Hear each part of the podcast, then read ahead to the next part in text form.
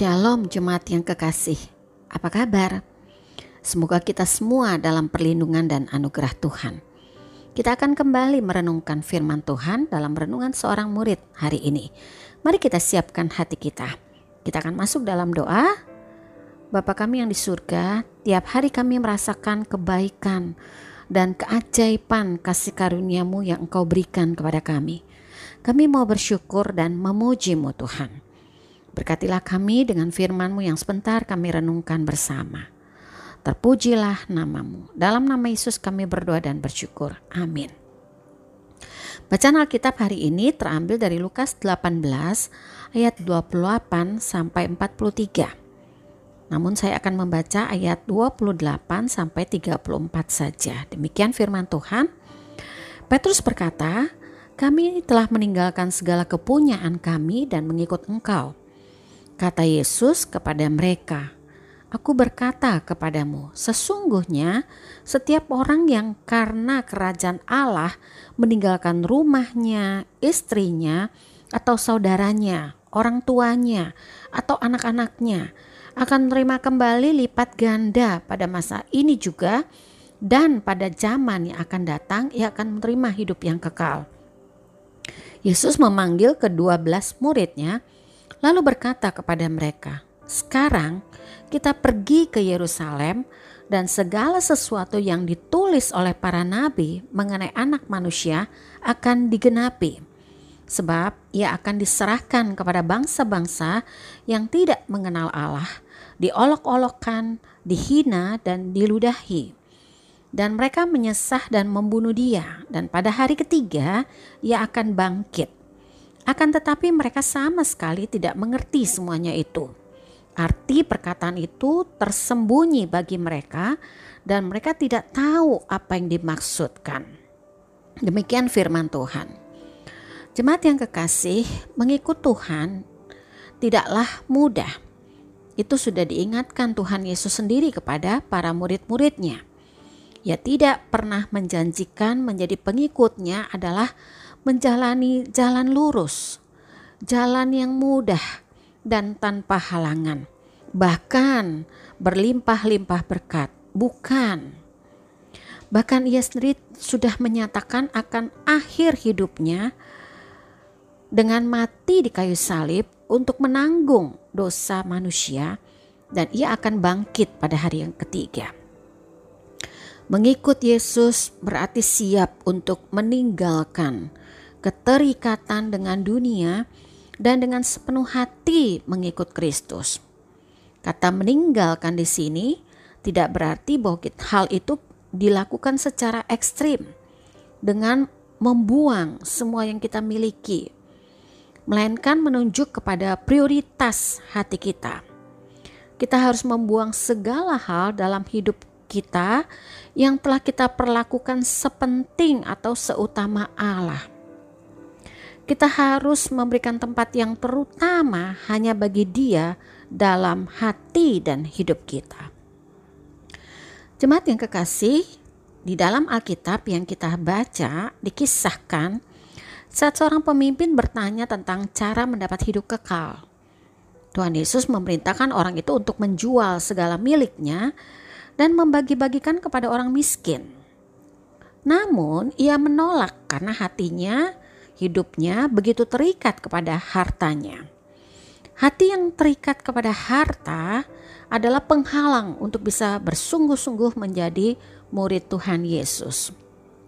Jemaat yang kekasih, jika syarat mengikut Tuhan Yesus adalah harus meninggalkan segala sesuatu, apakah keuntungan yang akan diperoleh para pengikut Kristus?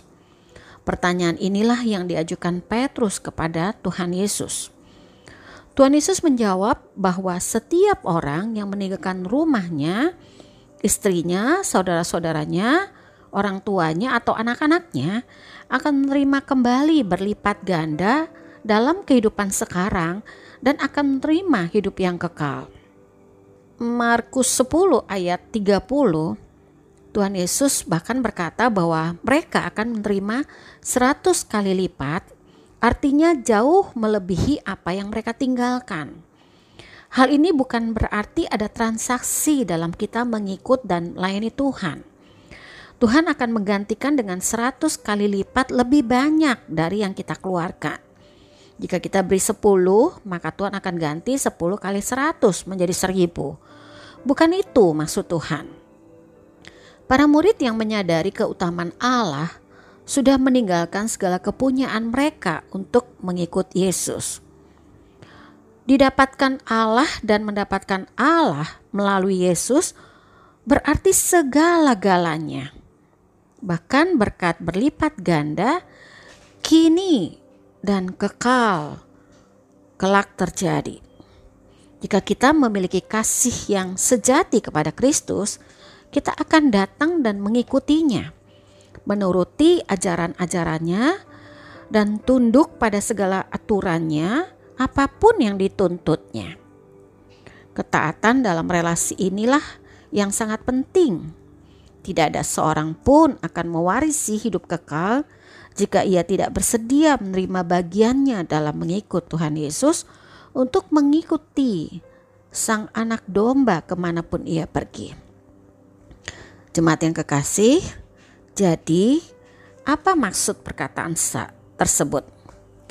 Saat kita memprioritaskan Tuhan dengan meninggalkan keluarga dekat yang jumlahnya terbatas, Tuhan akan memberikan keluarga besar, yaitu orang-orang percaya di seluruh dunia kepada kita. Ingatlah bahwa meninggalkan keluarga bukanlah membuang atau tidak mem memperdulikan keluarga, tetapi Tuhan menggantikan banyak orang lain yang bisa lebih dekat, lebih peduli, lebih care pada kita. Tuhan bisa memberikan kecukupan dalam hidup kita melalui pekerjaan kita, usaha kita, relasi kita, dan semua yang kita kerjakan dapat diberkati Tuhan. Tuhan menyediakan segala kebutuhan kita. Dalam Matius 8 ayat 14 sampai 15 ada kisah penyembuhan ibu mertua Simon yang menunjukkan bahwa Petrus telah menikah saat mulai mengikuti Tuhan Yesus dan Tuhan Yesus memperhatikan keluarga Petrus. Inilah contohnya di dalam 1 Korintus 9 ayat 5 disebutkan bahwa Rasul Petrus membawa istrinya dalam perjalanan pemberitaan Injil. Jadi, arti meninggalkan keluarga adalah lebih memprioritaskan Tuhan dibandingkan keluarga. Tidak ada berkat yang lebih besar daripada berkat yang kita dapatkan dalam wujud persaudaraan dengan orang-orang percaya. Jemaat yang kekasih, janganlah kita khawatir atau takut terhadap hidup yang sudah kita persembahkan bagi Tuhan. Kita pasti dijaga dan dipeliharanya. Kita adalah orang-orang yang dikasihinya sehingga Yesus rela mati bagi kita. Dia berikan segala-galanya untuk kita, bahkan nyawanya. Sehingga ketika kita mempersembahkan diri untuk melayaninya, semuanya tidak akan sia-sia. Tuhan mengingatkan kita yang telah memberi diri bagi pelayanannya dalam 1 Korintus 15 ayat 58 yang berbunyi demikian. Karena itu, saudara-saudara yang kukasih, berdirilah teguh, jangan goyah, dan giatlah selalu dalam pekerjaan Tuhan. Sebab kamu tahu bahwa dalam persekutuan dengan Tuhan jeripayahmu tidak sia-sia. Kita menikmati anugerah dan penghiburan dan kekuatan dari Roh Kudus. Kita menikmati persekutuan dengan Allah dan sesama di dalam pelayanan-pelayanan kita. Mari kita renungkan pada hari ini, sudahkah kita mengikut Tuhan dengan setia? Sudahkah kita memprioritaskan Tuhan dalam kehidupan kita lebih daripada memikirkan berapa upah yang kita terima? Percayakah kita bahwa kelak kita yang setia disambutnya sebagai hambaku yang setia di dalam kehidupan yang kekal? Amin. Mari kita tutup dalam doa.